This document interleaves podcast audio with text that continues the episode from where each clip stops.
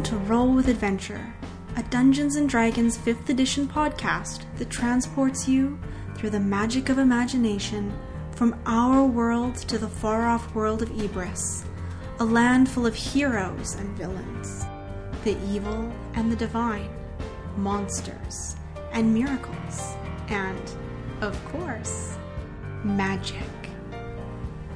We are delighted to bring you this adventure from our imaginations to your ears.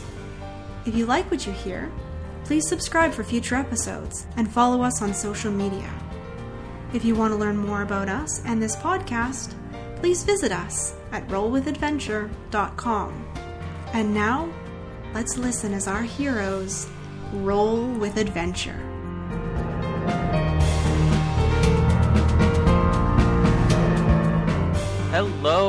And welcome to Roll with Adventure. This session's campaign is of salt and blood. My name is Cass, and I am the dungeon master for this ragtag band of heroes. Today, our journey into this tale of adventure, intrigue, secrets, and magic across the world of Ibris continues. This session begins on the 23rd of Morgren in the year 1069 PR, the day the Dauntless reached Atsakan. Now, before we dive right in, let's meet our band of heroes. To decide the order of introduction, let's roll player initiative, not character. And remember here, we roll with adventure. So, what intelligent delight or mind numbing tale have you to share with us tonight? Well, I was looking up things about vultures because there's a big whole group of vultures that live right by my apartment and I really like them. I really think vultures are super cool.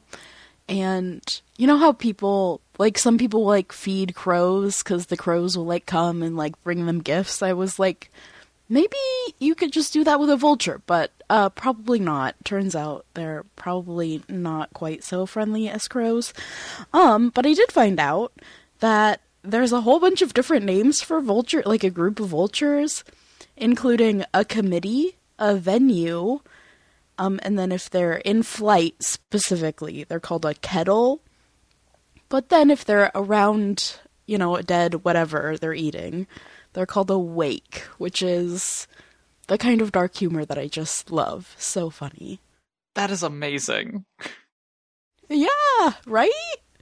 So fun. I'm gonna take. I think I'm just gonna take a zero for this. It's not really very important, but a wake of vultures. Amazing. Mine's a mind-numbing fact. Uh, I like watch. I like watching TikToks because I used to love Vine back in the day, and I just kind of switched over to TikTok. And usually my feed's pretty good, I think. But I came up across a TikTok of this girl, and the song was like the song lyric she was mouthing was something along the lines of like uh, I hope you walk in on me sleeping with your dad. Uh, but the caption was the consequences of my own actions, and the girl looked pregnant, and it implied that she did the lyrics of the song, and I'm like, I hope that's not real. Uh, so I'm going to take a minus two because that is very sad, and I don't know why it showed up on my TikTok. Or why somebody would make a TikTok about it if it's true. Well, on a totally different note, I am here to share with you about Shrove Tuesday, which is the day that comes right before Ash Wednesday. Ash Wednesday is the beginning of Lent. So, Shrove Tuesday is traditionally a time for confession of your sins and preparation for Lent, time of self examination and introspection. And anyway, I found out about Shrove Tuesday. I don't actually observe Lent or Shrove Tuesday, but it is a day where people eat a lot of pancakes, and I love pancakes. So, on Shrove Tuesday, people eat a lot of pancakes, and the reason for this is because a lot of the ingredients that go into pancakes, egg, sugar, fat, are traditionally forbidden during Lent, so people would be using up the ingredients that they had in their pantry so that they wouldn't go to waste during Lent. In case you're interested, this year Shrove Tuesday is on March 1st, so get your pancake recipes ready. I'm going to take a, a plus two with full intention of making a lot of pancakes on March 1st. What a sweet fact, Allie.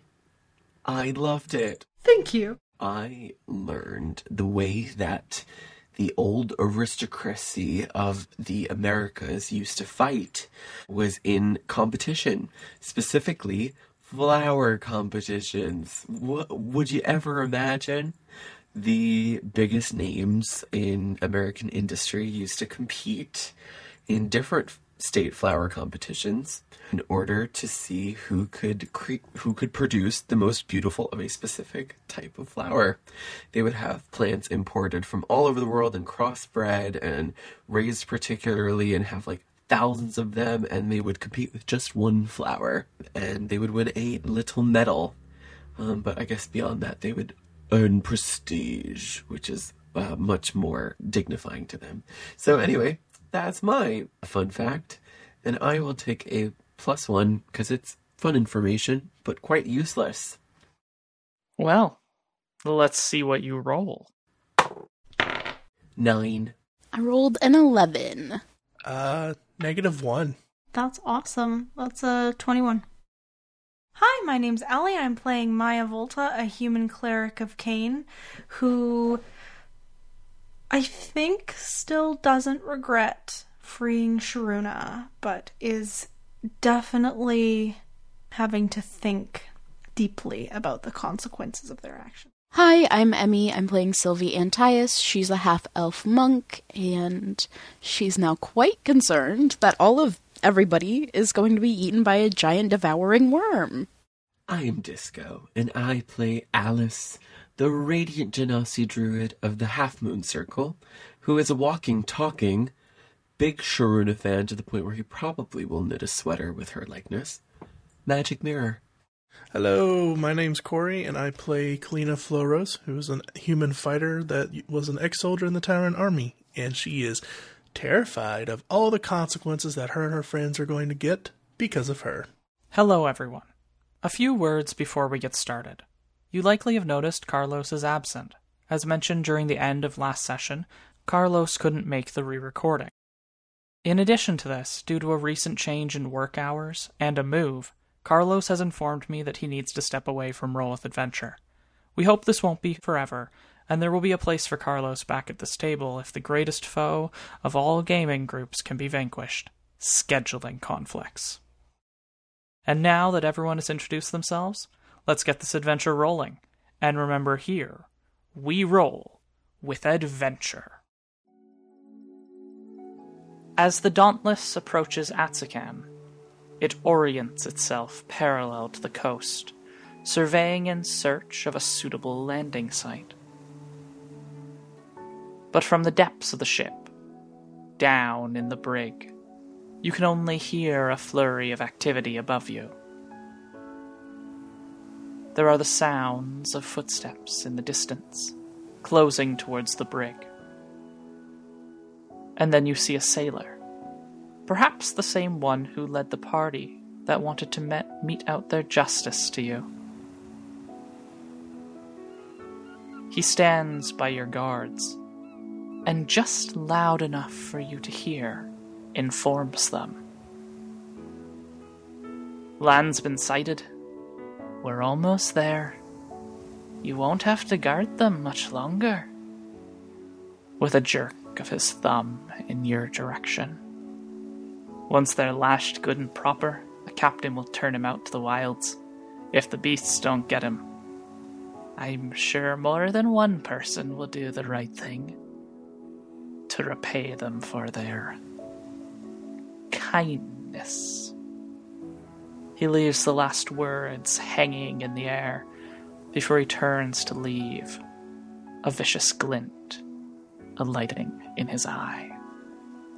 You've been trapped in the brig on half rations for 26 days now, without access to your magic or your gear, with the threat of punishment hanging heavily over you. But now you're almost to Atsakan. How do you feel? How do you feel about what awaits you? Nervous, tired, probably sick. I don't think Maya realized that we were just going to be like turned out to fend for ourselves, and um, that sounds really worrying because we're probably not going to be in any condition to fend for ourselves if it doesn't outright kill us.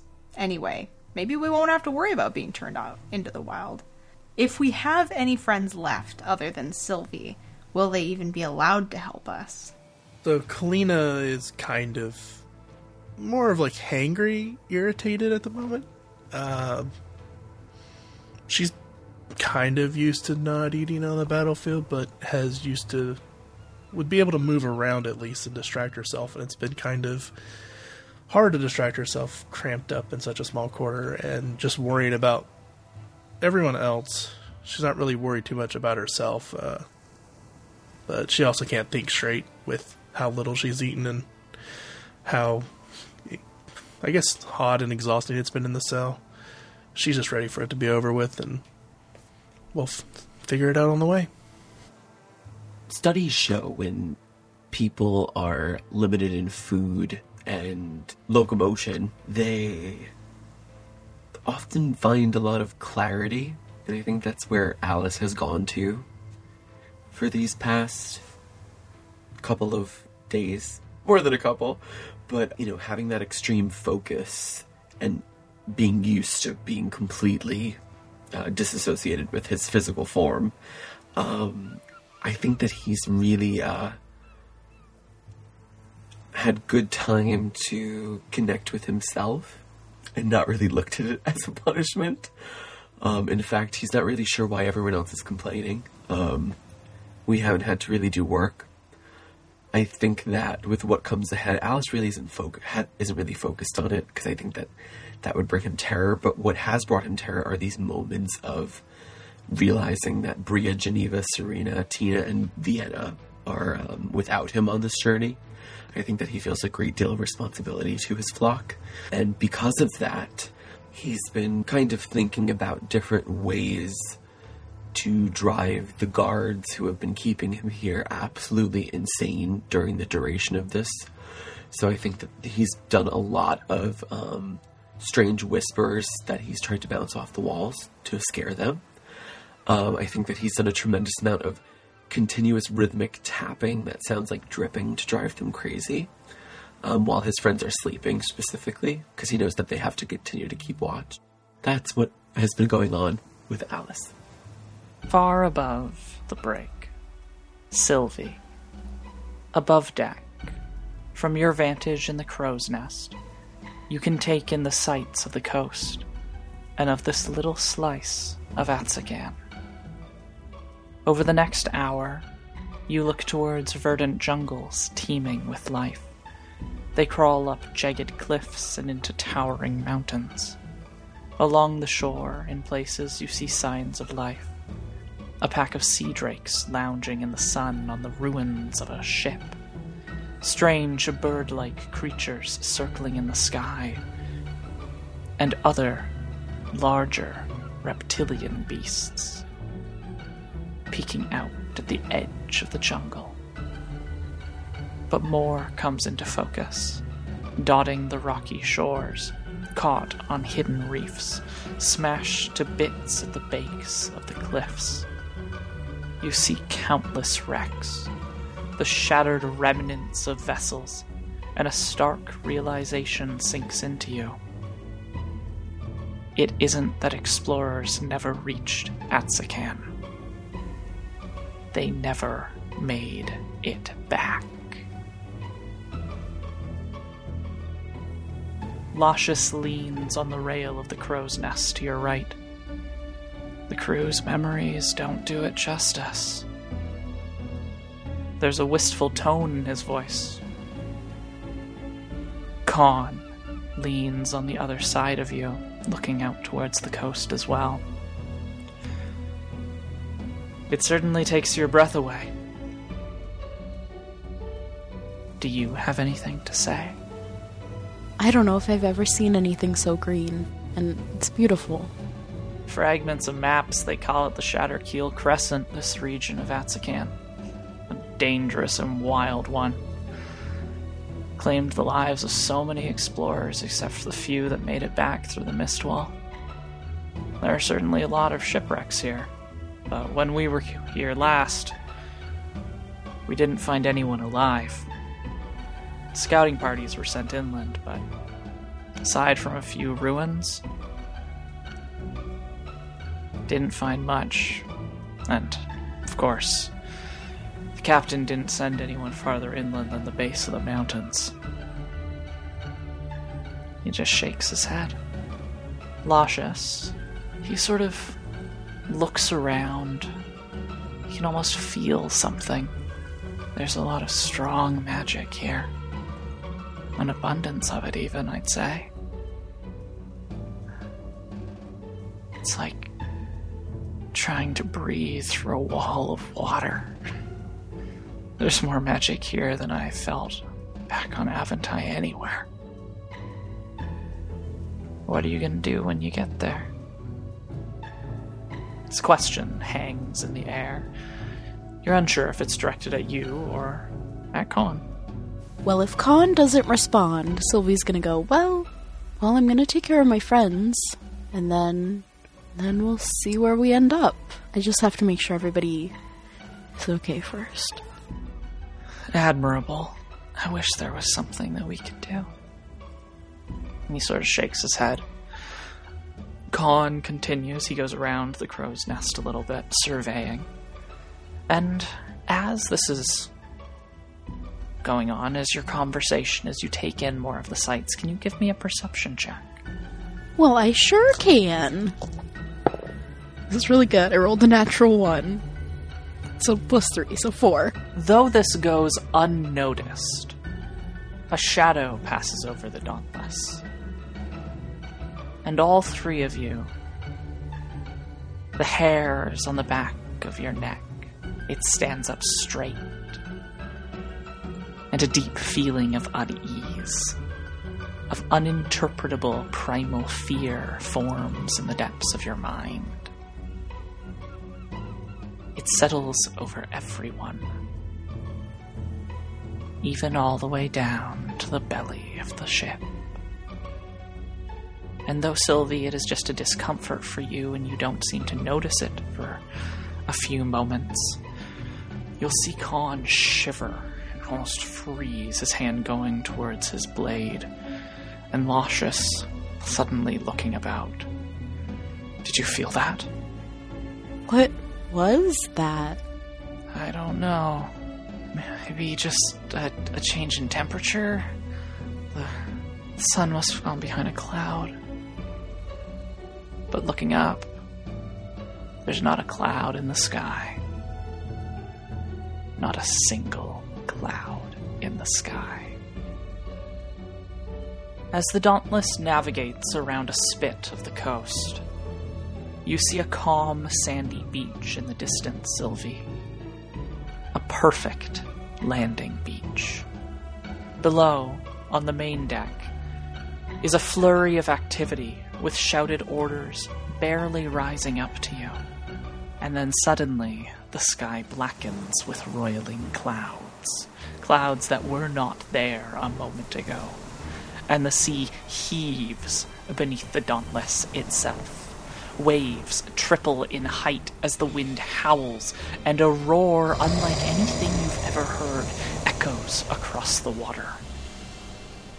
You barely retain your footing at the sudden change as a massive wave strikes the side of the Dauntless and washes over the deck, snaring and dragging unfortunate sailors and colonists with it. Beside you, Khan, his face a mask of determination, quickly begins to tie a knot, to tie a rope around the three of you while Lascious's face pales in horror at both the sound and the sudden changes. Will you help Khan with the rope, or will you do something else? I think with everybody's like intensity, I think she would try and help with the rope because she really doesn't want to fall off. That would be really awful. And what the heck?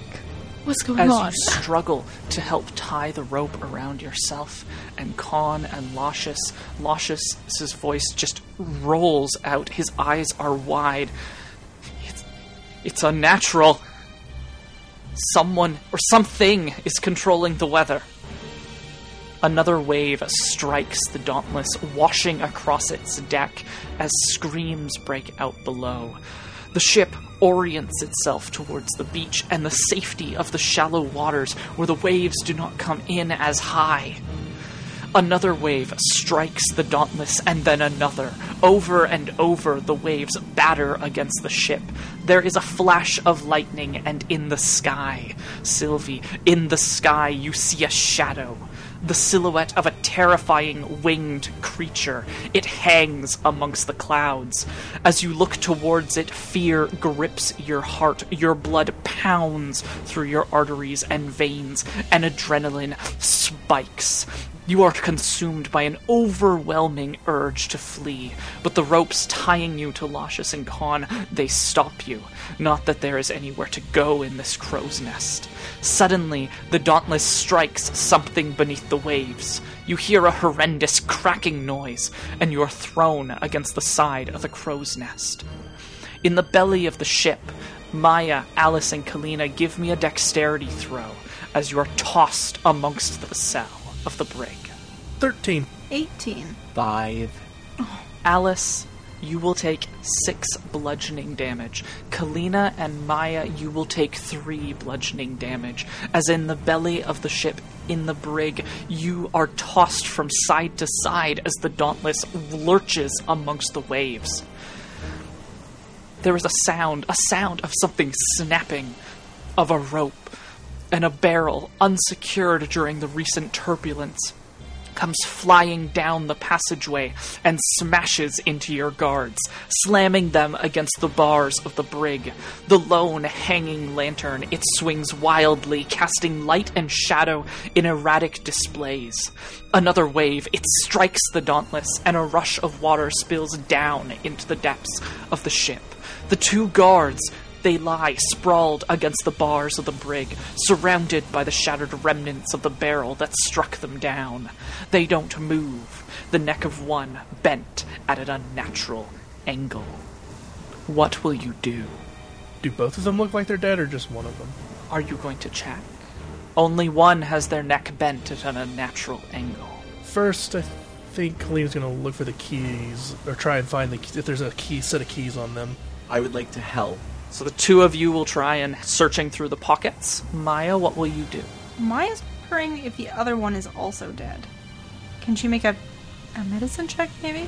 Can I have dexterity sleight of hand checks from both Kalina and from Alice? And Maya, can I have a medicine check from you? 14 for the medicine check. 16 plus 4 for me, so dirty 20. 22 for Kalina. As you search the guard's pockets for the key to your cell, the Dauntless lurches once more, and you are thrown. But luckily for you, Kalina, at the last moment you snagged the keys, grabbing them before you were hurled back. Maya, in that moment as you are hurled back, you feel the breath of life. The one man is still alive, though unconscious. Again, the vessel lurches. It rises and falls with the waves. Water deluges down into the belly of the ship. And then it happens. The Dauntless strikes a hidden reef, and chaos is unleashed. You are dashed against the bars. This time, please give me a constitution saving throw. 13. 7. 12.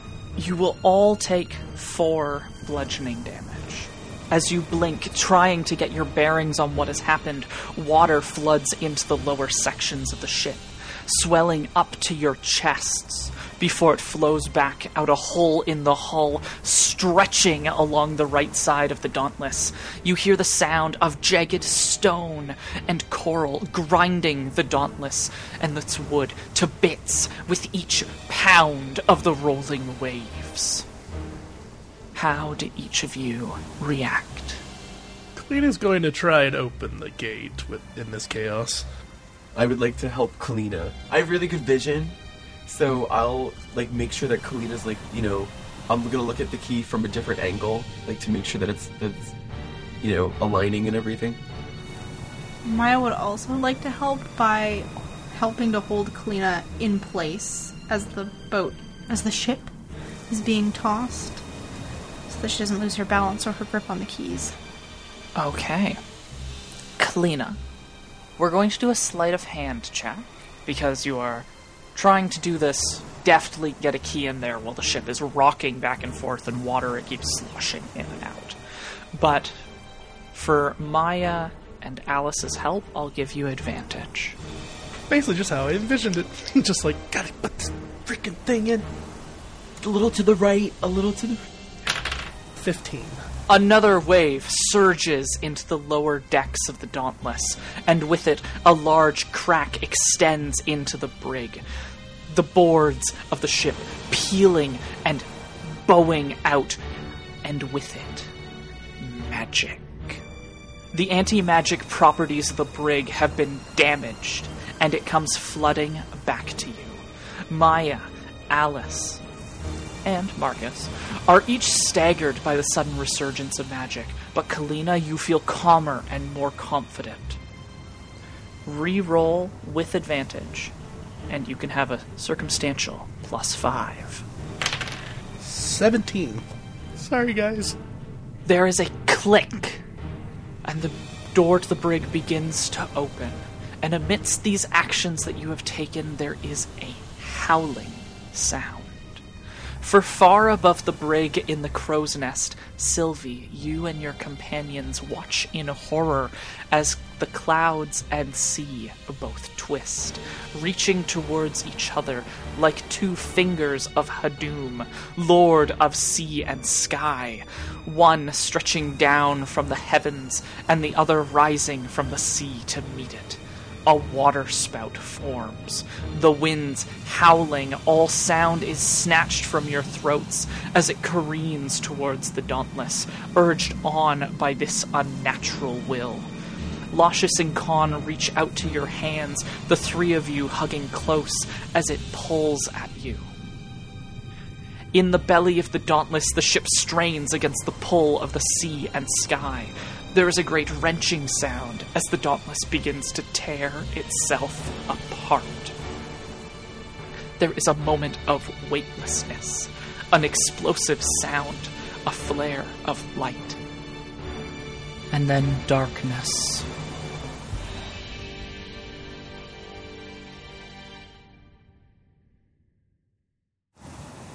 You do not know how much time has passed when each of you will awaken.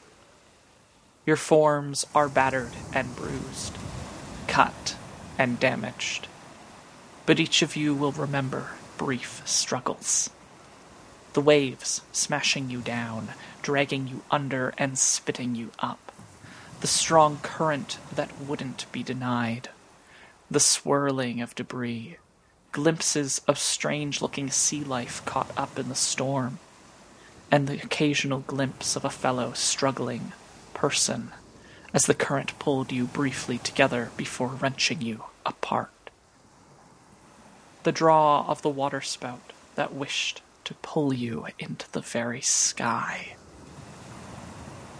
The storm tossed you like a rag doll, and struggle as you might, the most you could do was time your breathing, gasping air when possible, in an attempt to avoid drowning before you lost consciousness. As a result of the dangers of the storm and the shipwreck, will each of you please reduce your current hit points by half or to eight, whichever is lower? Then please tell me what your current HP is. Is there any way I could have taken this in wild shape? Or no? Sea life was caught up in it as well, if there was a wild shape that you would have changed into, then we can take that into account for the hit points. Yeah, I would have turned into my reef shark form. So you'll be reduced to eight hit points in your reef shark form. I would be at eight hit points as well then. So we should all be at eight hit points, essentially. Except for Alice, who would have been lower if he hadn't wild shaped. Yeah, except for me, who would have been lower. Kalina. You awaken draped over and clutching to a shattered plank of buoyant wood. Sunlight streams down from the sky above, warming your back. You are adrift in what appears to be a large, placid tide pool, surrounded by a rocky beach that gives way to gleaming white sand that slopes sharply up into cliffs and lush forest. Glancing around the tide pool, you note no dangers above the water's surface. What will you do? She'll take a look to see if there's anyone else around besides just her. Give me a perception check. 14. Within sight of you from this raised tidal pool, you don't see any people. You do see a scattering of various objects, broken planks of wood, likely contents from various storage containers, articles of clothing. Alright, well, she'll just swim to the surface, or try and swim to the beach first. As your foot goes down from your life saving plank, as you begin to bring it up to kick, you feel something brush against your leg, and you freeze, slowly pulling yourself up onto it more until your head is over the other side and you can look down into the clear waters of the tide pool below you.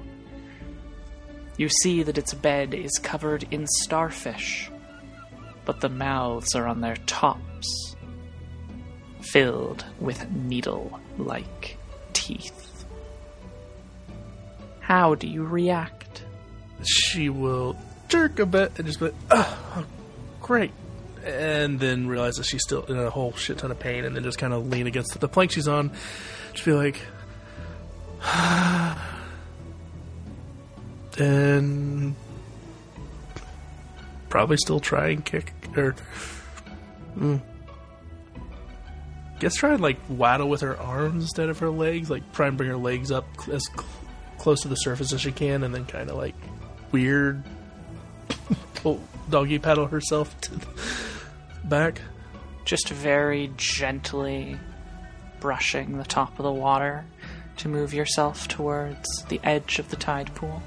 well she's gonna try that first anyway As you are slowly doing that, do you still look down into the water below?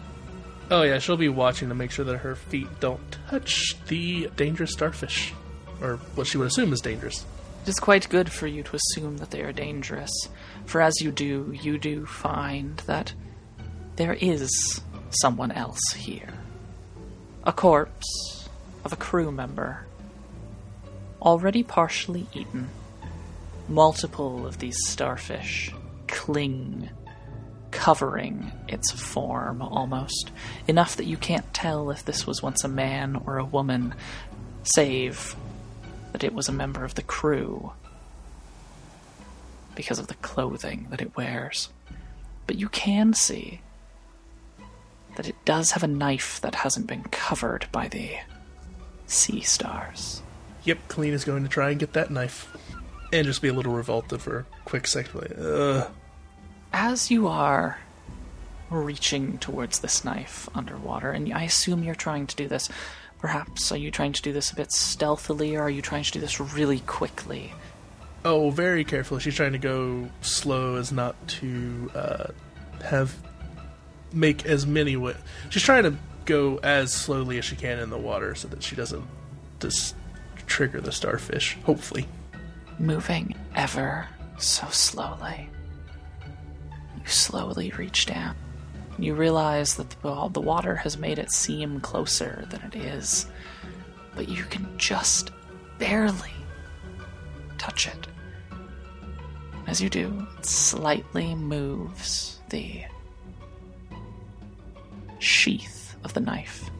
Is just barely touching one of the legs of a sea star.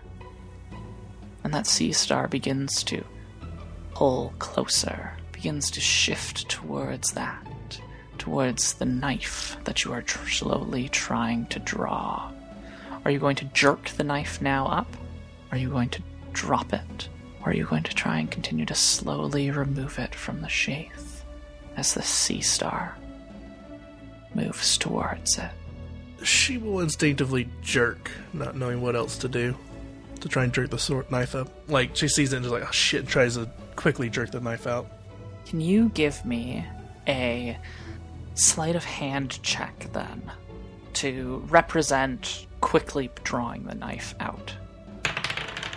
Eight. You jerk the knife up, but as you do, you see the sea star almost pounces towards it. And the top of it, its mouth almost splays open, and this organ inside you almost comes flying out and just briefly hits the side of your hand. Can you please give me a dexterity saving throw? Yeah, I can do that. Oh, that's better. 22. You will pass, which will give you half damage on this. You will take one acid damage as this sea star of an Atsakanian variety expels its stomach as a means of ranged hunting. The acids on it slightly burn at your hand where it touches, but you are able to draw the knife and yank it out. Luckily, it does not seem like the sea star can swim, for it stays along the bottom, and the stomach is not expelled towards the surface. You watch as it reels its stomach back in, little bits of your skin clinging to the outside of it that are pulled in and slowly devoured. Are you going to continue to the coast, to the edge of the pool? Yep, she takes a second to just kind of calms her nerves and shit, like caresses her hand very much, like, God damn, that hurt. And then she'll continue on. The time stretches. It seems excruciatingly long how slow you are going at this. But eventually, you're able to get your plank up by the edge of the pool, and with it, slowly pull your body over and up onto the rock, quickly rolling away from the sea stars in the tidal pool. As you push yourself up and you look about, you can see that a beach stretches around you. It's quite rocky and it is covered with debris from the ship. It looks like barrels and crates were smashed, various planks from the ship as well. But not just the ship, you can see older wrecks around here as well. But you don't see another person. What do you do? How late does it look in the day right now? The sun is quite high, so it probably is somewhere in the early afternoon. So Kalina will just walk the beach towards the crates. Are there any bodies on this beach, or right now it's just crates and things littered about? As you continue, you do find people. All of them are dead. Or parts of them, at least. You find a hand snagged between two rocks here. A bit of a lower torso. It seems that perhaps something has been feeding, or they were torn apart in the storm. And as this begins to sink in, you hear a strange sound a clucking. A chicken's clucking. What will you do? Where does the clucking sound like it's coming from? A bit further away, a bit of the rocky beach sort of draws up into a bit of sand, and it sounds like it's coming from the other side of that dune.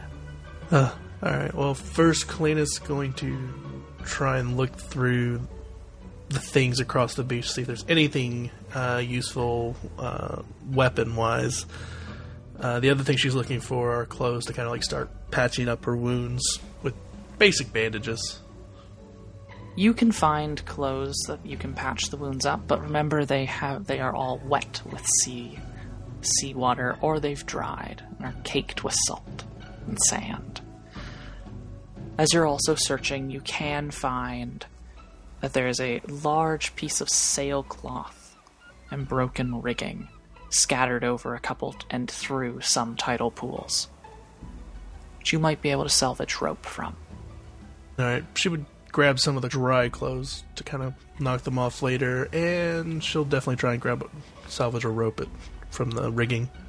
You can salvage 30 feet of usable rope. And give me a medicine check. If you are proficient in a healer's kit, you can have proficiency with this medicine check if you're not proficient. I am not proficient with a medicine kit. Oh, well, that's there's my nat twenty for the night. so it's a twenty. You're able to bandage up your wounds, and you're able to wrap some bandages around your hands so that if you need to grab anything, it won't be. And that there's something as dangerous as the stomach of one of those sea stars. It won't burn your skin right on contact. As you continue doing this, you hear a a strange sound. While you can still hear the clucking, you also hear what almost sounds like a goat. But this is from a little bit further up the beach. She'll cautiously walk towards the sounds and try and like peek over the dune to see if she can see what's on the other side. So you get to choose which way you want to go. They're in opposite directions at the moment. All right, she'll go towards the chickens. As you make your way creeping up over this rise in this dune, you see scattered about broken barrels and such, looking like spoiled food stuff has been spilled.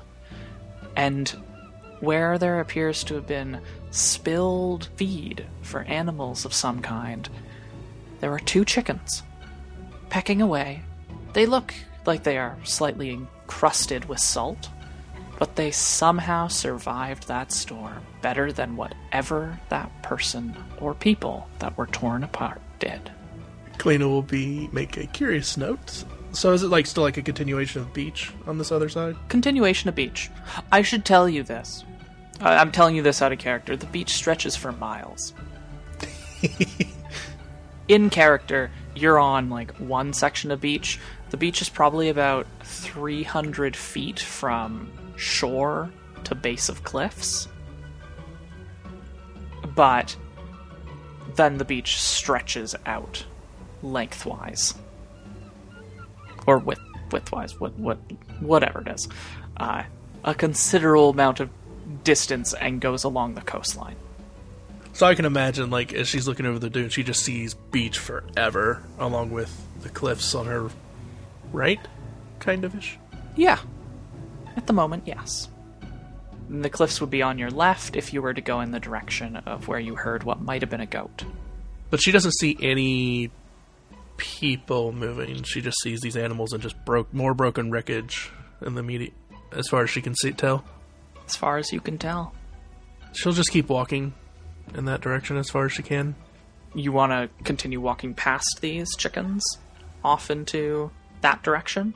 Kalina will try and remember, hey, these chickens are here, but she doesn't know much about handling farm animals that well.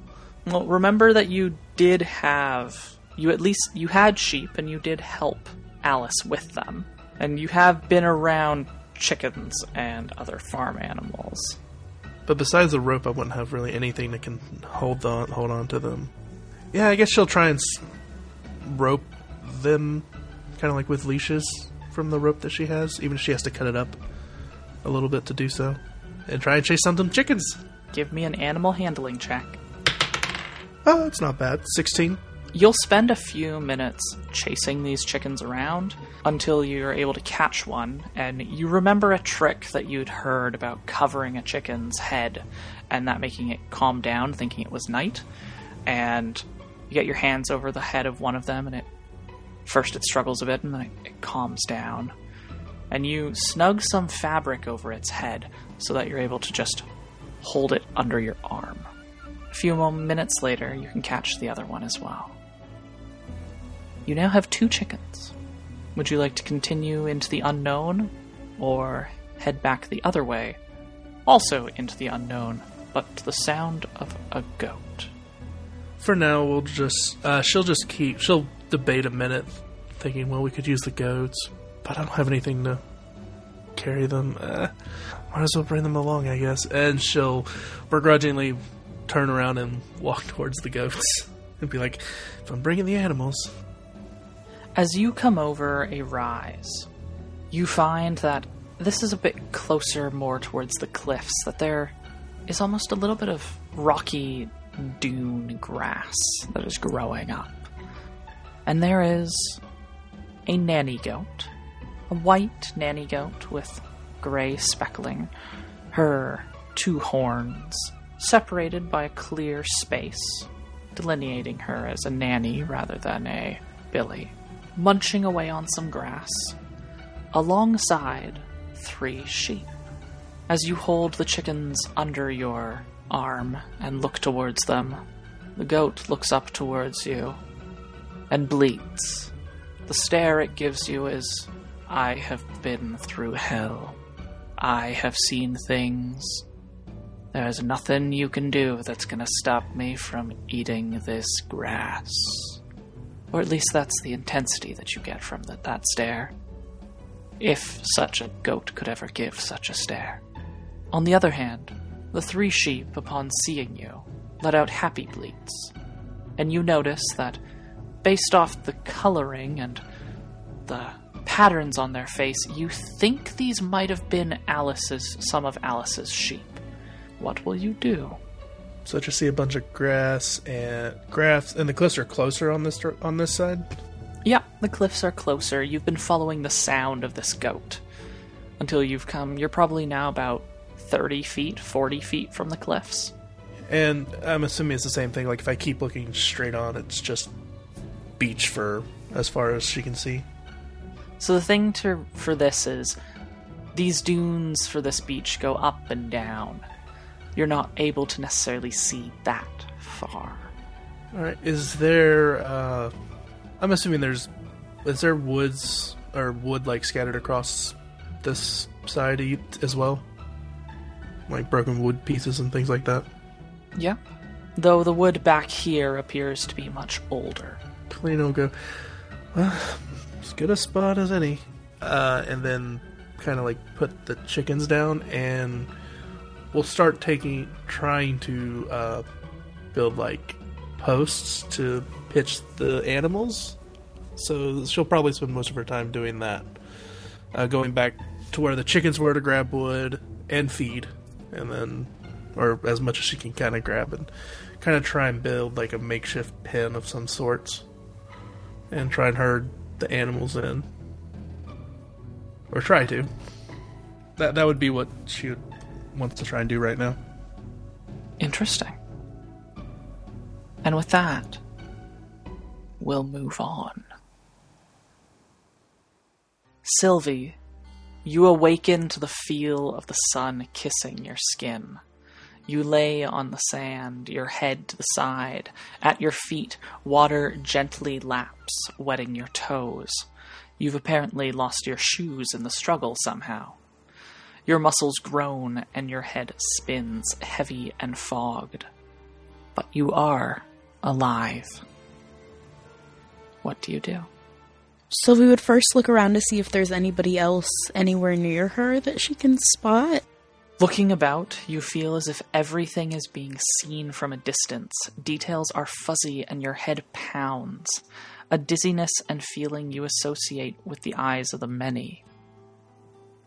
And you remember Lascious explaining one day in the crow's nest that if you were wearing the eyes while another person was wearing them and farther away from you than allows them to operate, that they would make you dizzy and nauseous. You are still wearing them. Great. I would like to take them off and I don't I'll just carry them unless I have I, I'm assuming I don't have a bag or anything. As you pull the eyes down to hang around your neck, you continue to look around and you realize that the rope that had been connecting you to Lascious and Khan has snapped. As you look at that, you think you hear Lascious' voice. It's not that far away, going, Get back! Stay back! Ouch! Ow! No! Get, get off me! Ow! Ouch! Well, I would like to go in that direction then. As you get up and you start to head in that direction, looking around the area, you see dunes of beautiful sand stretch between the ocean and a section of lush forest that spills down the tall cliffs through a ravine. As you follow Lush's voice, you find him half buried in sand, with a few large crabs, about the size of squirrels, skittering around him and snapping at him with their claws. He has one arm free from the sand and is busily trying to shoo them away, while simultaneously digging himself out from how he has been caught in the sand. Stay back! Ow! Can I go walk up and like try and shoo the crabs away? Will they run away if I walk up? As you walk up to them and you start to shoo them away, they will scuttle off. And Lascious will look up at you as he continues to try and free himself. Thank you. You're welcome. I was worried you were buried somewhere under the sand here. Yeah, I I'm glad at least we made it. Hopefully hopefully we're not alone. Have you seen anyone else? Have you seen Khan? No, you're the first one I've seen, but does he have the goggles on? His goggles are down around his neck. It seems like he pulled them down pretty quick. But as you look at him, you note that there's a gash on his forehead and that's oozing a bit and there and he has a couple cuts and bruises. As he continues to sort of dig himself out, will you help him? Yeah, Sylvie would help like pull him out and dig the sand out. As you help him get pulled out, he tells you that he remembered you all being tied together, but the rope it it snapped during the storm, or or maybe Khan cut it when the three of you were careening towards something. Uh, he he remembers the the mast of the ship snapping, and the the crow's nest being pulled towards the towards the water spout. Everything went dark after that. I I don't know. I being so close to shore with the magic being stable, I just out of habit, my mind, I I reached out. There was just so much terror and then there was something else. Something that I touched. And then I was just darkness until I was my nose was being pinched. Well, I mean, I it could have been worse. At least we're both alive. Although I can't imagine that was a very pleasant way to wake up. No. No. He he leans as you've pulled him out, he's sort of trying to dust sand off him, off himself. And he starts to look around. What do you think we should do? I mean, I guess we just pick a direction and start walking, right? Somebody has to be somewhere. And I mean, your guess is as good as mine. Khan wore an earring, didn't he? Yes? I can try and locate that. Why don't you look around for a few minutes and I'll I'll try and find that with magic. And you see him sort of lean back and sit down with his eyes closed. All right, you're sure you're okay? I Yeah, I'll I'll be fine. I just just don't go far. All right, we'll do. Sylvie will wander a little ways away, but not very far. As you wander around, you come across a portion of the beach where there is some scattered things. And there is a person. There's a colonist face down on the sand. Sylvie would probably run over and they're face down, so like roll them over and see are they okay? You roll them over and you recognize this person as Gaius Hematari. Uh, he was a man that worked in the mines. Uh, you knew him actually to be quite a lecherous man. Uh, whenever he was loaded with cash, he would basically try and proposition anything with two feet man or woman. His face is set and is ashen. He is dead. His clothes are encrusted with salt where they're dry. And he is clutching with rigor mortis a leather over the shoulder bag. Oh gosh, now I have to decide if I'm going to steal from the dead. Ugh. I think Sylvie would say a prayer to Ashen and then just be like, well, he's not using it anymore, and try and pull the bag out from his hands. You pull the bag out, and you can see that behind the bag, strapped to his belt, there is a knife with a sheath. Inside the bag, there are some ruined, waterlogged rations, because you have to empty the bag out of water. There's a sealed flask. There's a drenched change of clothes. And there is a little figurine that looks like it has been carved to represent Liana in her guise of Lady Luck. She would definitely also take the knife and the sheath. Oh my gosh. You say your prayer and you take the knife. You have the knife and sheath in the bag. And as you stand up, looking about, you can see that there is a bit of some rocky tidal pools nearby. And you hear a bedraggled concern. Bah! Oh, do I do I recognize this sheep? Does it look like one of Alice's sheep who I've been taking care of while he's been gone, or well, locked in the bridge? Are you going to head in the direction of it? Yes, yeah. She's gonna go walk over. Coming up over these tidal pools, you see that there's another set of tidal pools just a bit down. The tidal pools that you pass, they're teeming with life, little anemones, various fish swimming through them. You see some strange little reptilian creatures skittering about as well. And then you come upon this section that is almost looks like this carpet of green over this area that is these small little coin shaped leaves just cover this area in front of you and standing probably about 10 feet from you is Geneva. Oh, Geneva. It looks like she is stuck a bit in this in these green in this greenery and there's a bit of kelp that is over this that is like draped over her. Maybe perhaps her hooves are stuck and a shadow passes over you and looking up you can see that there's these bird-like creatures circling. You can just see their silhouettes in the sky circling above you or above Geneva.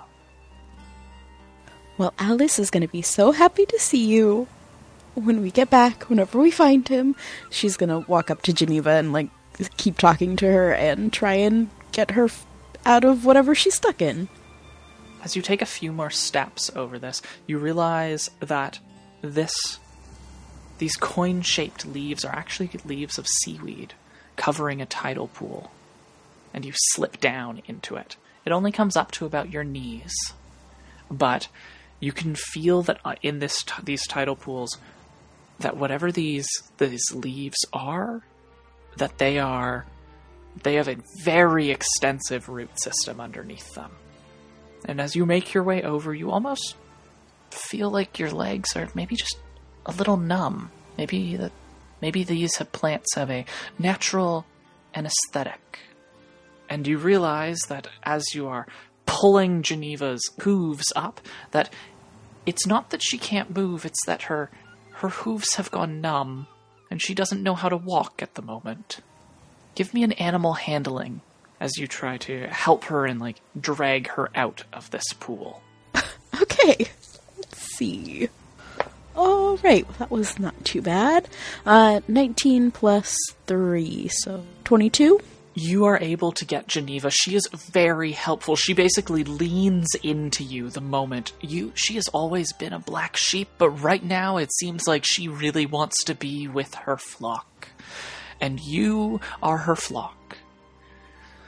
She is very helpful as she tries to lean in towards you. One of her hooves, it does appear, was actually stuck, wedged just between two rocks. Do you get her out and out of this bed of this carpet of coin shaped leaves of seaweed? As you walk back towards Lascious, Geneva pressing herself against you, hiding almost in your shadow. You'll hear Lascious call out, I've got a connection. I at least know where his earring is. Great. Well, hopefully it's not at the bottom of the ocean. Um, I found a sheep. He gives you a very quizzical look at the sheep that's hiding in your shadow. And then he closes his eyes briefly and then opens them again and points in the direction of the tree line, that ravine that spills the jungle down into the beach. You begin to head that way, making the 300 feet before the trees begin, and all along the way you see remnants and signs of the Dauntless's destruction. Scattered debris are all about you, but as you close on this stand of trees, you see where you are making a beeline. It appears that the main mast, or at least the top portion of it, including the crow's nest, was hurled by the force of the storm into these trees. Lascious points up into the trees, great broad things with interwoven, twisting branches that curl out from a thick central trunk, covered in broad, saw toothed leaves, each the size of your torso. He's up there. Are you sure? Yes. You'll see him, he goes a bit in, he points straight up, right up there. And you can see that it looks like the top of the crow's nest has landed in the tree that he is pointing up into. Do the trees look climbable? They do. The lower branches look like they might not be necessarily able to maintain your weight, but if you if Lascious were to give you a push up, you'd definitely be able to climb them. I wish I wasn't so sore from being like tossed around in the ocean. Um, I, well, I think I'm gonna go try and climb up there and, I mean, at least see I, if he's if he's okay. I don't want to leave him. Will you help me up into the tree? Of course.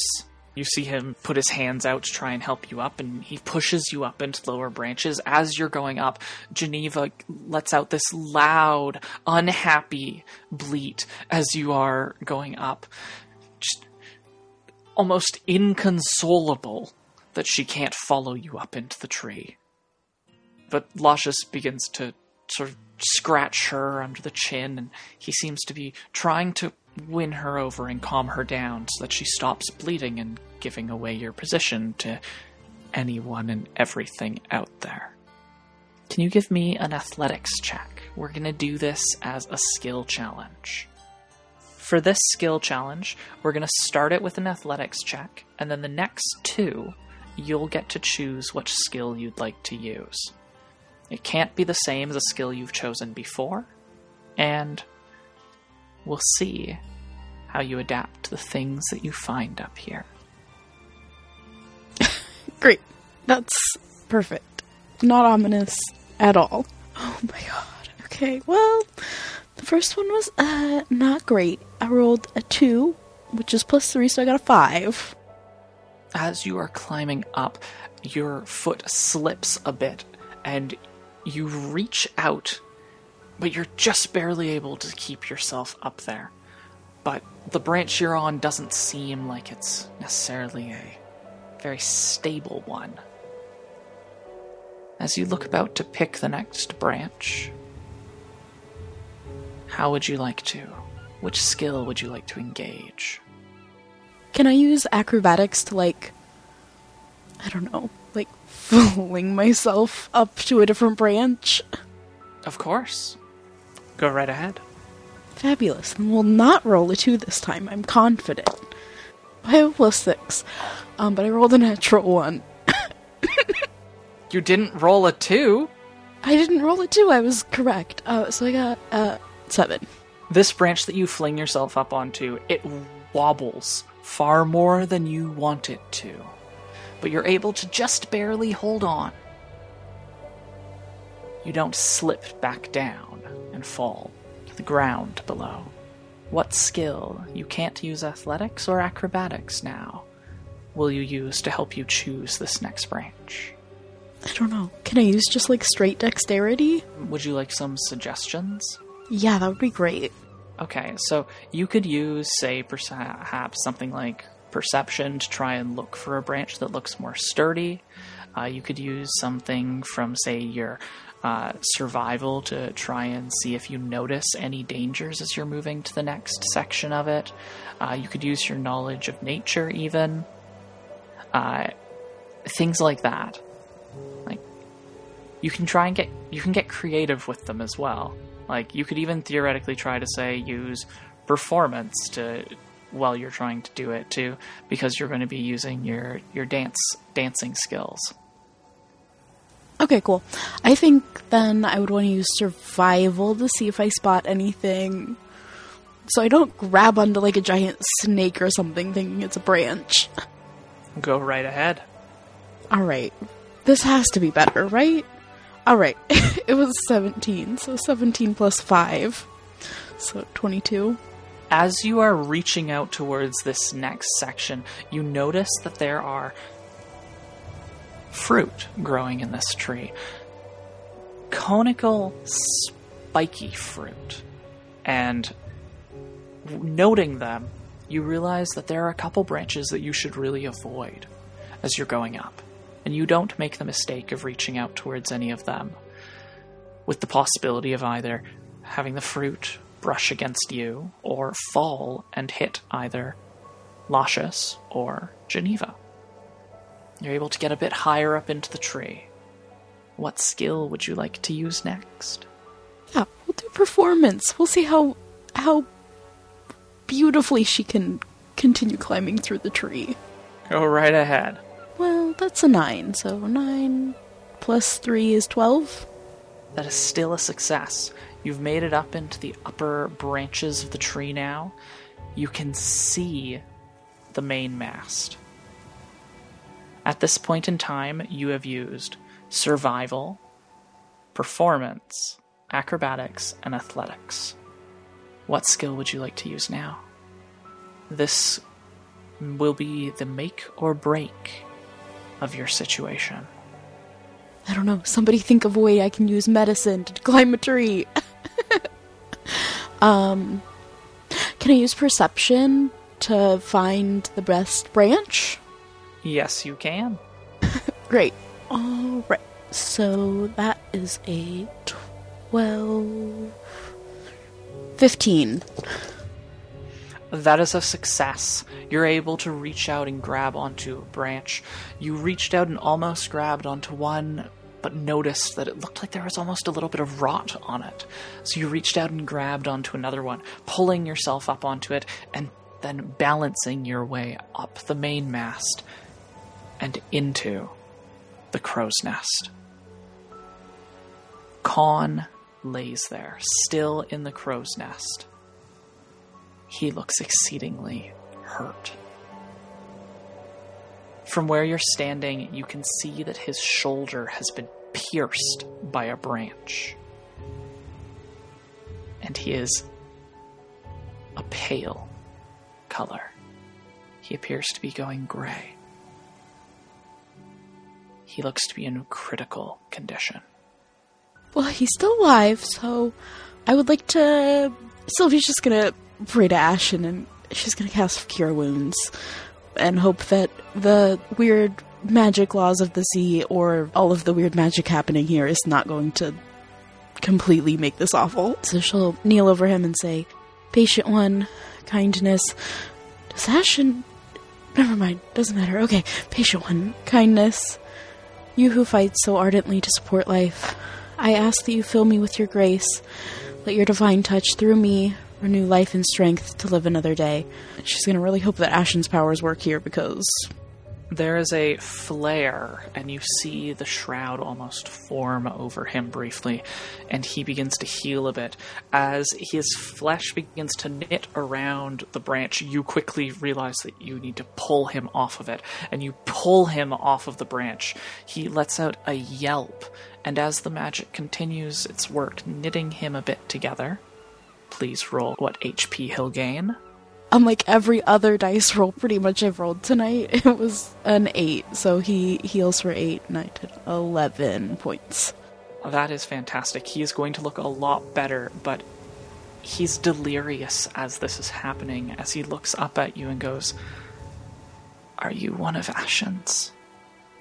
If you come to collect me, I didn't think you were real. But there was a girl that told me about you. Tell me, are you collecting her too? And he passes out in your arms. All right. Okay. Now, how do I get him out of the tree? She's gonna call down to Lascious. Okay, I've got him. He's alive. Um, but he's unconscious, and I don't know. I don't know how to get uh, both of us out of this tree. Is there any rope still in the crow's nest? You could tie it and sling it down and try and bring him down over your shoulder? Looking about, uh, yeah, there's still rope in the crow's nest. There's a spool of rope that's wrapped around the middle section of it that you can unwrap, and you know that that will be about 60 feet of rope, which will be more than enough to get down to the bo- bottom. Does it seem like it would make more sense to try and like tie the rope onto him and lower him down, or to like try and strap him to myself and climb down with both of us? You could do either. If you were to tie it around him and lower him down, you'd probably have more control. You're unsure how things would shift up here with the difference in weight, but it's doable. Or you could tie him to yourself and then try and make your way down. I think I'm gonna tie him to myself and try and climb us both down. You tie him around yourself, and you begin to make your way down, Lascious yelling up to you when it looks like you're gonna move to a wrong branch or one that he can see doesn't look as good as one that you can. And as you're making your way down, there is a distant peal of thunder, and suddenly, out of nowhere, there's a thin white fog that just rushes in. You're able to navigate your way down. Lascious, who begins to look at Khan, at you, helps you untie and respool the rope over your shoulders. Maybe you even wrap it around and put it on to Geneva so that she's carrying it instead of you. But as this fog continues around, we'll shift scenes away from you, leaving you in the fog. Alice, you took the form of a reef shark, right? Correct. Excellent. Alice, near the trailing end of the storm, as Maya had clutched to you, right before the two of you had lost consciousness,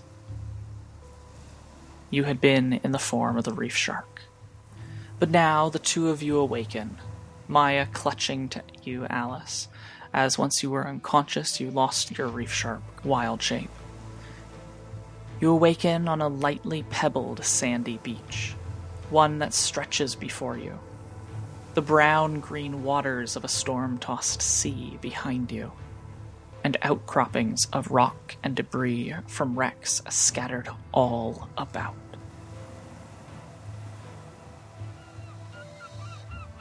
As you each blink your eyes, stinging with salt, you hear a muffled calling out, voices amidst spluttering gasps of water.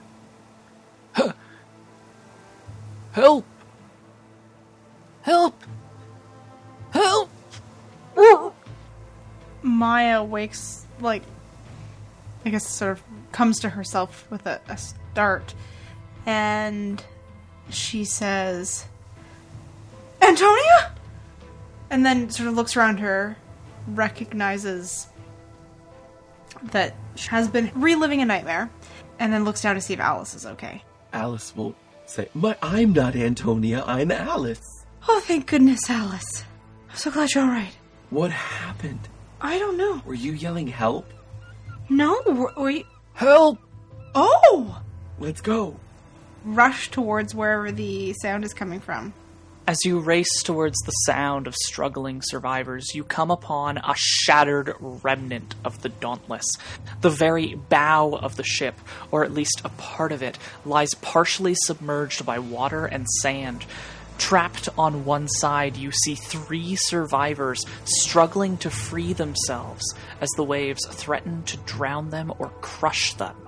It appears that their legs, or at least the lower extremities, have been sucked down into the sand or are slightly under the the bowsprit and the figurehead of the Dauntless. Nearing them, you recognize these three to be Petros, the quiet blacksmith who proposed to Maya prior to the Dauntless leaving for Atsakan, Edda, a local priestess of Gnosis, though unpracticed in divine miracles, and Eutropius Sintic, a stooge of the Warden who in the past has gotten your group in trouble many a time during your sentence in Vesican's prison. What will you do? Hey, Cass. How far away are they from us? They're about 20 feet from you now. Okay, I will just use my mold earth to make it all like kind of well, the way that it'll work is almost as if the entirety of them in the span of I think it's five feet. So that should get like one of them at a time. I'll just drag them towards me while they're still on the ground and then just pop them out of it. Meanwhile, Maya is rushing for them.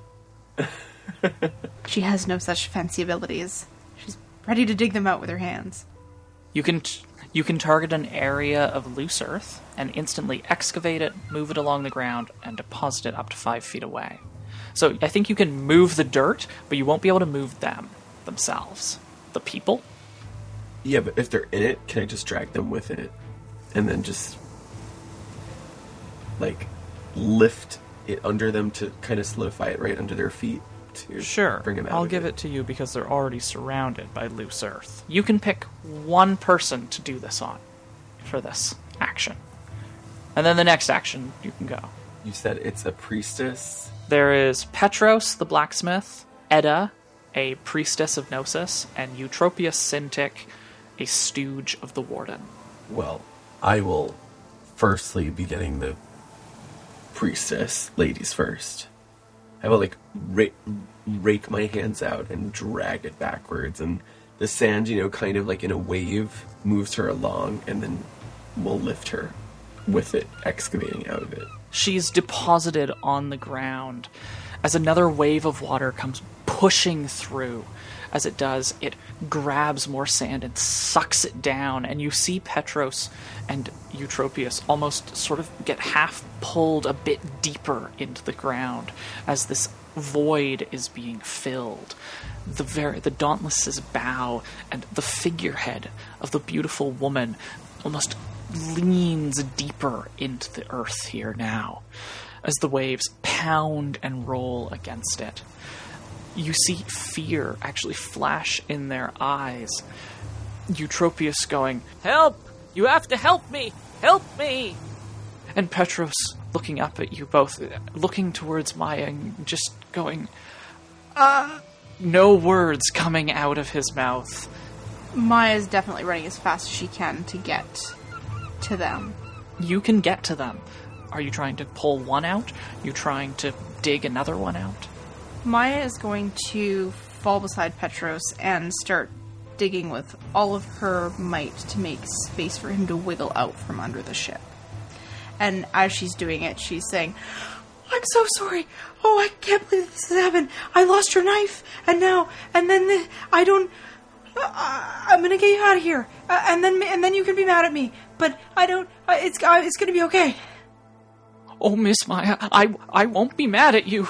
Please, I I just as you're struggling to free these three, or now just these two, will both of you please give me a perception check? Oh, that's not going to be good. I did great. Oh, good. That is a 19 plus 1, dirty 20. Eleven. Alice, you'll notice this. Amidst the pound of the rolling waves, you begin to hear a sound. At first, certain waves sound harder, heavier even, as they pound into the beach.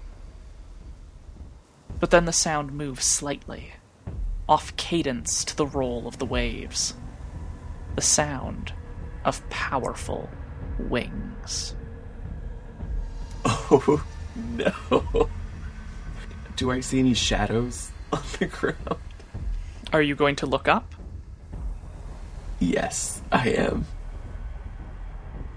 A shadow skims through the sky, dipping in and out of low lying clouds that have begun to form, like a graceful skater upon a pond. And then it dives straight towards you. All a flash of metallic green and brown scales, banded in silver and gold, like a beast out of legend. Razor claws and fang like teeth, with wings large enough to eclipse the sun, and a head like that of a serpent, trailing a vapor of noxious fumes. A dragon. A true, living dragon. And as it dove, it roared. Will both of you please make a wisdom saving throw for me? This is an effect that will create fear in case you have any bonuses related to that. An 11. So I got an 8 plus 3. 13. You are both frightened of this dragon.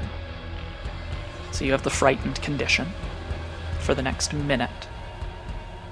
Overcome with fear, stunned by this appearance of a creature out of legend, you can barely move as it descends, and with powerful razor sharp claws lifts the bowsprit into the air with a trilling roar with a tone reminiscent of a child finding a shiny rock to add to its collection, before its slitted eyes notice the humans beneath it and widen.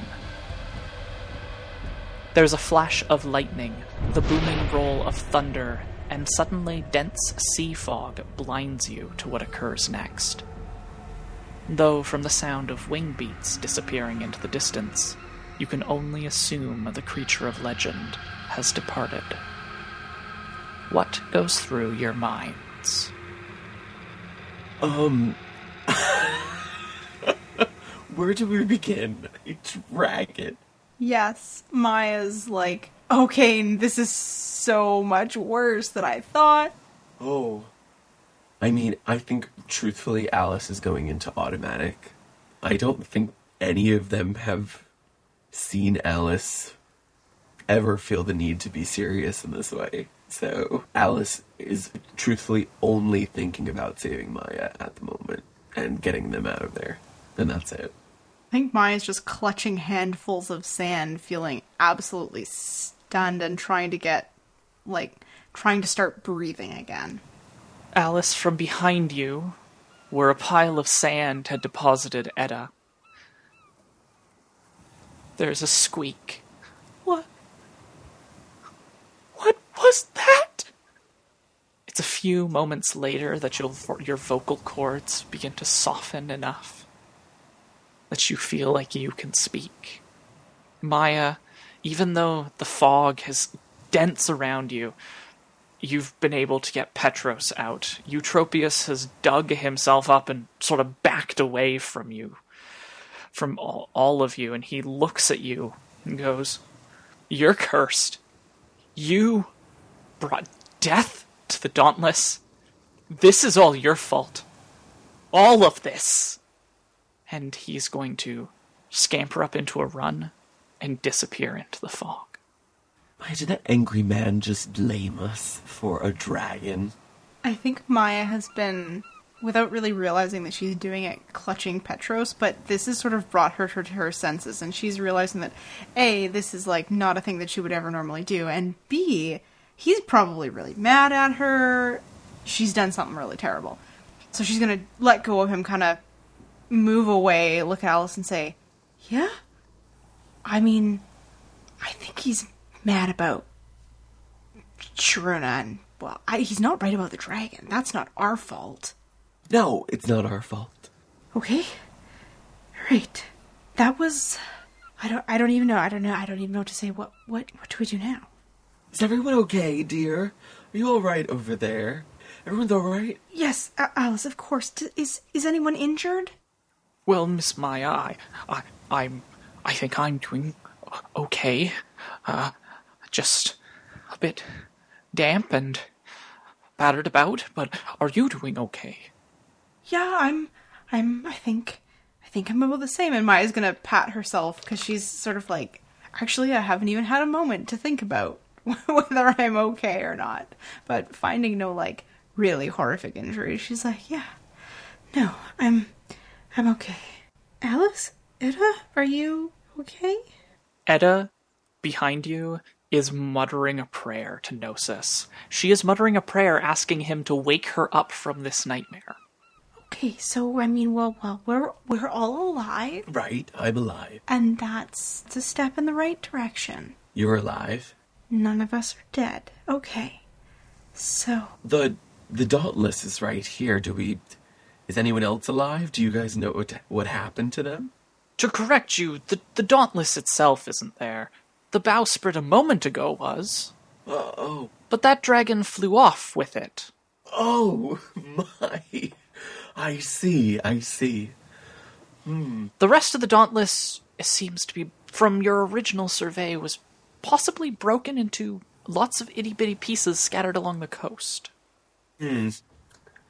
So it's a it's a one way trip, I suppose. Right, right. It, I guess it always was. Just we were supposed to have stuff with us, like supplies and people, and everyone's dead and there's no supplies, so we don't have either of those things. well, um, I mean, I really hoped that one shipwreck would be enough for a lifetime, but uh, apparently it's not. So, I think we just pick pick a direction, start Yeah. walking. If if we washed up, uh, uh, maybe other people Wait. have as well, and and maybe we'll find some Wait, Maya. supplies or something. Maya, Sorry, Alice. What? where is Sylvie and Kalina and Marcus? I don't know. In the, I just grabbed onto you when, in all the turbulence, and I, I could I couldn't keep track of everyone. Hmm. But we can't be the only ones that survive. We just let's not panic. Let's not uh, let's let's not be distressed. Let's we just have to start walking, and we'll we'll find what we find. But that said, I mean, you and I, at, at least, uh, should should be careful because some people want to kill us, and you know we were kind of lucky that uh, that uh, that unpleasant man ran away instead of attacking us. Oh, right. Right. People don't like us, right? Maya's gonna turn to Petros and to edda and say, I understand if you don't want to stay with us, but at at the moment, if we're all that there is, it it might be better if we if we stay together. Edda looks to you and says, If this is not a dream, then Gnosis meant for me to be with you. I am sure that you can explain why you did what you did. Certainly. But that is not needed at this time. I think that there are more pressing matters at the moment. We need to find if anyone is alive. And if not that, then we at least need to find tools that will enable us to survive. Yes, well well put. Maya will turn to Petros, but is kind of dreading finding out what he has to say. He has been nodding along to what Edda has been saying, and he'll say, I'm not going anywhere without you, Miss Maya, right now. I'm sure that we can talk about this later. Thank you. With that thing flying about, we'll be better in numbers. I, for one, would feel better if we had some weapons, so hopefully that's something that we'll come across on the beach. Remember the word weapons. I'm gonna assume that my familiar was poofed because I did not wake up with him. or they, rather, them. Would you like to try and dismiss your familiar if your familiar is alive somewhere and re bring it back? It will take you about 12 seconds to do that. Yes, I would. You send your mental thought out, dismissing your familiar, and then you call, and there's just a, suddenly an exceedingly wet scarf on you. You may have just called your your maybe your familiar was swimming for fun. That sounds about right. And this disdainful look comes up at you from the side, from your familiar, going, Well, it took you long enough to wake up. I almost caught a fish. Almost. I've been toying with it for the last hour. Well, that's just brilliant. I guess we'll just eat dirt for dinner. Oh no, there's all. Most of the livestock survived. Scattered about. And I'm sure that there are other things. There's, there's things you can eat here. I forgive you for not getting the fish then. Now, Alice will kind of hold his hand uh, in a cone kind of shape. He's going to use his druid craft to make like a warm breeze go up amongst the cat's wet fur to try to dry him off as they continue. You're familiar in its tasselworm form will sort of lean forward and let this nice breeze come over it. And it will settle against you and yawn. But it will stay awake, its eyes open and alert, looking out into the fog as the four of you begin your search. And with that, we'll shift over to Kalina. In the distance, Kalina, there's a peal of thunder, and dense fog suddenly covers this entire section of coast. The animals start a bit, scared. You haven't been able to erect a pen, but you did realize that you could splice the rope, or unsplice it, and form sort of leashes for the goat and for the three sheep that you now have, and the two chickens, which you can hold under your arms. As this whiteout rushes in, what are you gonna do? Any rocks that look like that could be, I don't know, and that could provide any sort of cover, like any like caves in the immediate area. Oh, there are, it doesn't look like there are any caves, at least that you've seen. But there's bits, like, there are whole h- portions of shipwrecks that are jutting ut- up out of the sand in places. All of them seemingly missing the front of a ship. Any that look like, okay, then they'd definitely be big enough to cover the animals, then, right? Yes. All right. Uh, thinking it's a thunderstorm or some type of weather on the way, she'll kind of try and start corralling the animals towards the like. Okay, come on, let's let's go over here. As you corral them towards this, as the fog begins to get heavier and then begins to lighten, you hear a familiar voice calling out. A familiar female voice. Erastos! Erastos, answer me! Where are you? Erastos! It's the sound of Katrin. Hey, Katrin, over here! She'll yell as loud as she can. Katrin gets closer, her voice distraught. She's clearly looking for her husband, Erastos, and as she gets close and sees you out of the fog, you see that her expression it falls a bit. Oh, Well, either take cover under here or try your luck out there. I don't care. Come on, come on, little sheep. Let's go. Katrin takes cover with you, and after a few more minutes of brooding silence, she helps you with the animals. She'll shoot a look at you. Why'd you do it? Everyone on the ship says that you guys, that everything was your fault. All the people that died. All because you let that monster go. Of course, they'd blame us for their their inability to plan for failure. I thought I would be saving us from something even worse later on. A good friend who has gifts said that we should help Sharuna. I thought it was someone on Atsakan itself. Didn't realize it'd be some monster that the ship would be using to protect itself. I also didn't know it was protecting us from monsters. The thing had a name? Yeah, that's how I knew who it was. She seems taken aback, a bit shocked by that. And she's quiet for a bit. While she's quiet, Kalina will be trying to like pitch the animals, to anything to make sure they don't stray far away. As the fog clears, looking out, there's no clouds in the sky, and she looks and go- looks back at you and goes, I don't think there's going to be a storm. That'd be really weird. The weather here is freaky. How so? There was thunder and then there was suddenly a fog.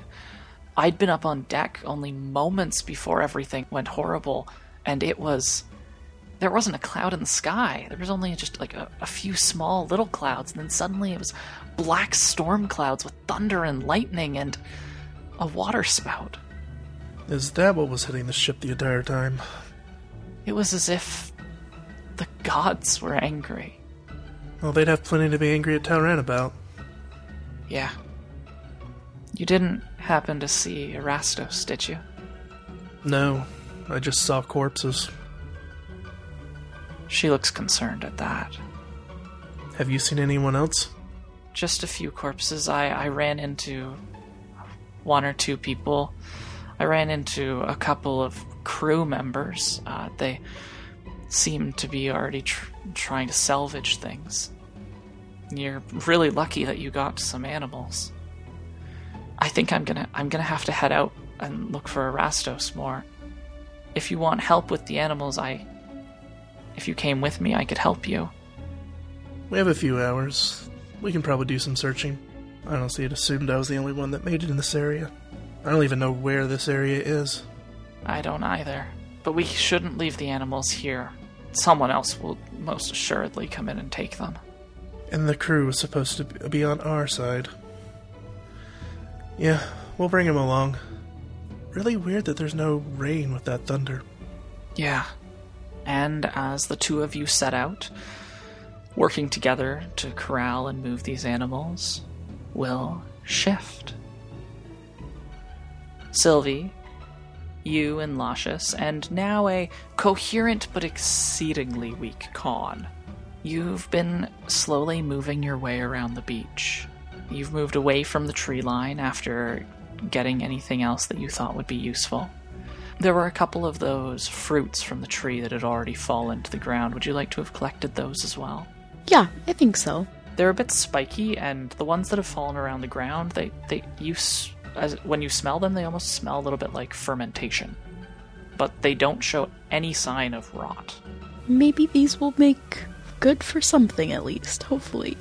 As the rest of the fog has melted away, there's nothing after that thunder for you. No clouds, no rain. The three of you make your way out, back onto the beach to begin to comb and look for things, to look for people and anything useful that might you might come across. And as you do, you hear voices. Look at that one over there. Take the shirt off that one. That's that's a good knife. Are you going to approach climb up a dune to see these where these voices are coming from, or are you going to just head straight towards them or avoid them? Sylvie would look and see who's talking before she goes right up to them. As you peek over a dune, give me a stealth check. Okay. 15. Looking over, you can see four people. You see Egni Stavros. She's a human female. She's getting on in her years with gray hair and brown eyes, tanned olive skin, and a, a large mole on her left cheek. But her forearms, they're cords of muscle because she was one of the main butchers in Merstwall. And you know that she absolutely hated Maya. Hated anything that wasn't Talren. Alongside her, there's Ariston Narina. A human male somewhere in his late 30s, with black hair, olive skin, and brown eyes. Ivo Callistos, a younger human, somewhere in his early 20s, with brown hair, the same olive skin that most people from Talren have, and green eyes, and a halfling, Sereri Eudoxia. Despite her diminutive form, her gray eyes, and deeply tanned skin, the shocking pale red hair on her is the only sign that she's a bit more of a firecracker. You knew her as someone who was quick to temper. That her temper would flare quickly. She'd get angry. They seemed to be looting bodies and collecting things. And from the looks of it, they've already looted a couple crew members that had swords. Right. I think we should avoid them. I. I just don't want to get in any fights, and you and my friends aren't always the most popular people. With that, you quickly tell Lascious, and with Khan leaning on him, you'll make your way around. The two of them don't give you any complication, and taking a wide arc, you'll make your way around and past this group, and you'll continue heading along the beach. Shifting away, Alice, Maya, Edda, and Petros as the fog has cleared as, and the direction you've walked, you come upon a part of the coast dotted with crates and barrels and various chests. And corpses. What will you do? Okay, so. As terrible as it sounds, we should probably take what we can from the ones that didn't make it, and we should make a note of who we found if there are other survivors, they'll they might want to know what became of their friends. Yes. Um looting the dead. It's not very tasteful. Um, but you know. We're not in an easy situation. So onward. We should see what's in the barrels and the crates. Maybe we can take some of the clothing to make makeshift bundles of the things we think we'll need. Great idea. Yes, we will. Maybe. It'd be easier to make shelter that way than of nothing, so. That too, yeah. Opening the various crates and barrels, you find that most of them, any of the ones that had foodstuff or linens, it's been ruined by the waters. But in some of the crates, you can find a few axes, shovels, and machetes. On the corpses, you can find amongst them, most of these here appear to be crew members, four knives, and three short swords. You can also find one canvas tarpaulin, and as you're looking over everything, you find a chest that looks vaguely familiar. It looks like it might have been the chest that was down in or by the brig. The one that should have your gear locked up in it. Oh my goodness, this is just perfect. This is just perfect. Oh, good. Let's uh should we should we try to get it open first or just take it? Oh no, we should definitely open it. If it has our packs, they'll be easier to carry. Is it just openable or is it locked? It does have a lock, and unfortunately, Kalina's the one that theoretically has the key to it. If the key was on the same chain as the as the one that was for the brig. But on seeing that you're interested in getting this open, Petros sort of makes a motion and, asks, and gets you to stand back, and taking an axe that is blunt on one side, swings it down and strikes off the lock. Oh, thank you. Alice will clap excitedly. Maya clap. Oh, It's a great service. A great service. Thank you. Thank you. Is it our gear inside?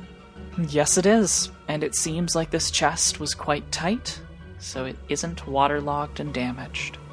Let's go through like a funny like cutscene of us like you know Alice turns around and his cloak just like sinks on his shoulders and he's fully dressed and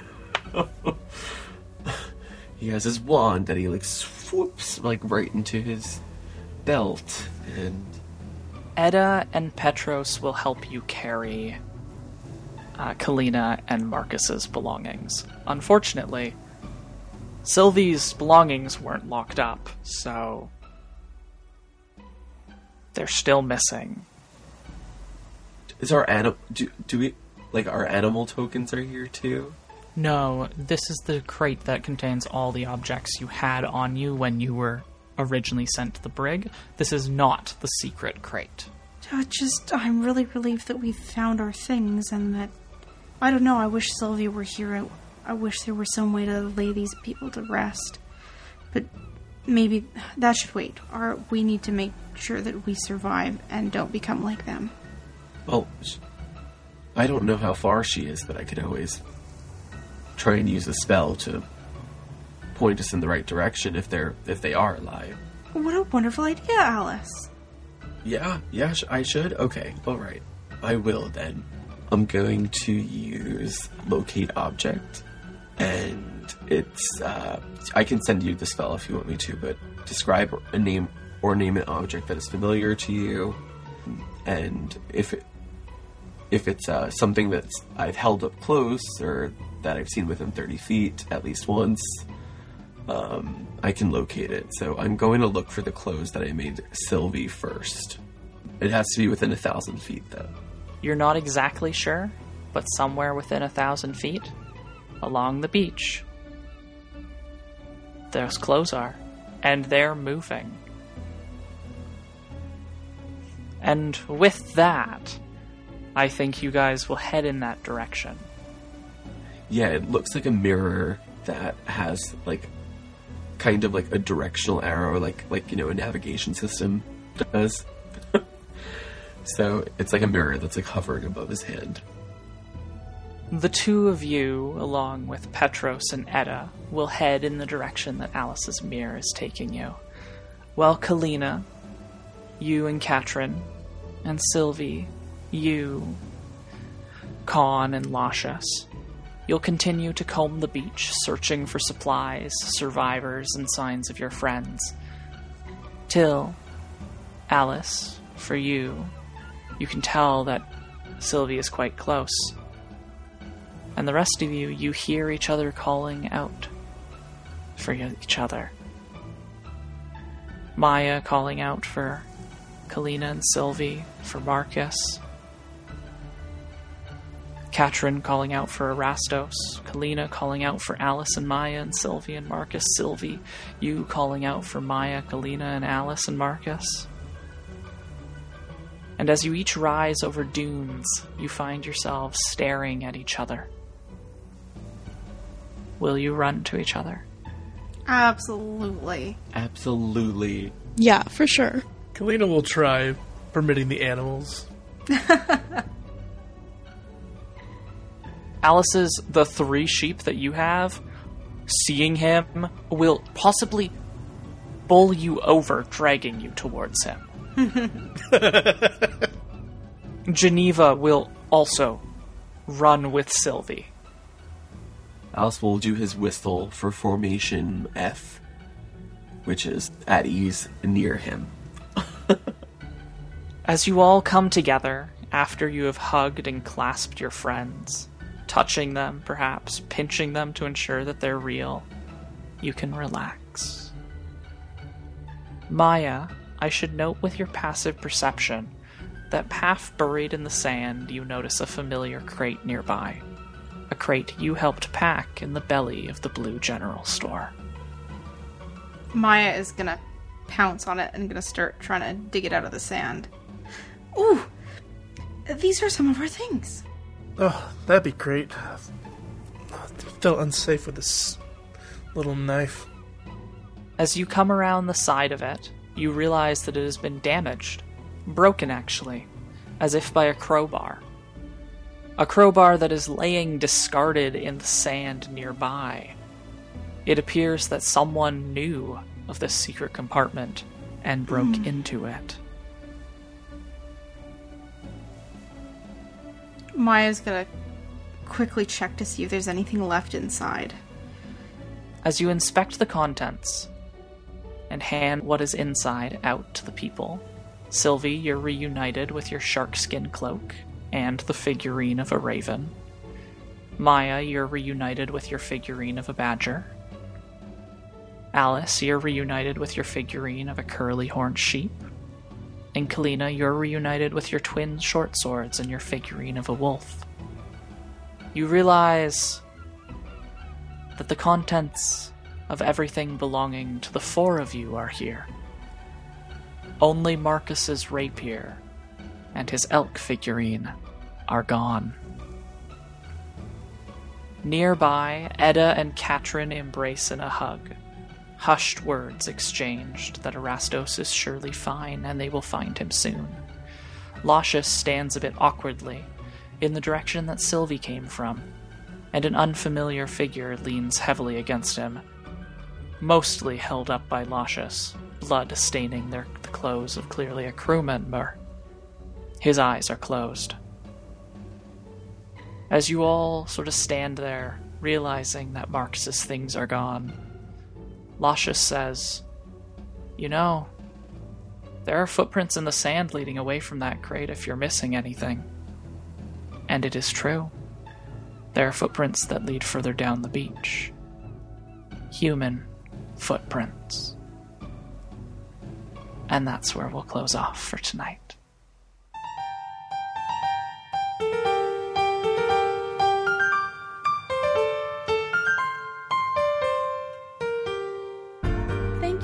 Listening to Roll with Adventure, where we bring you this story from our imagination to your ears.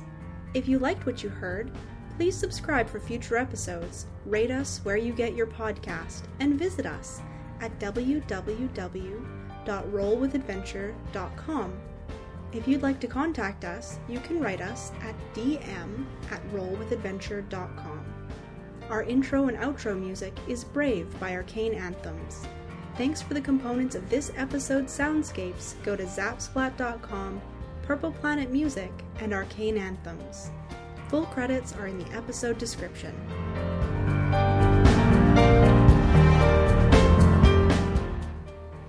Am I still here?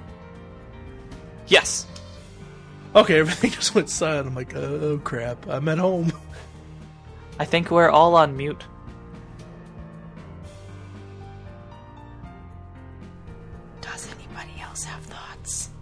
Or is anyone saying their thoughts but they're on mute? I was just going through my notes really quick, sorry.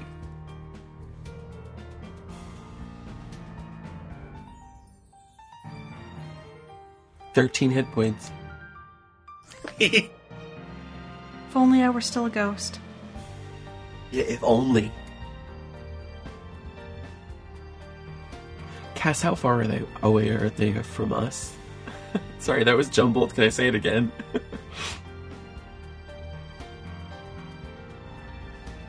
If you're saying anything, you're muted.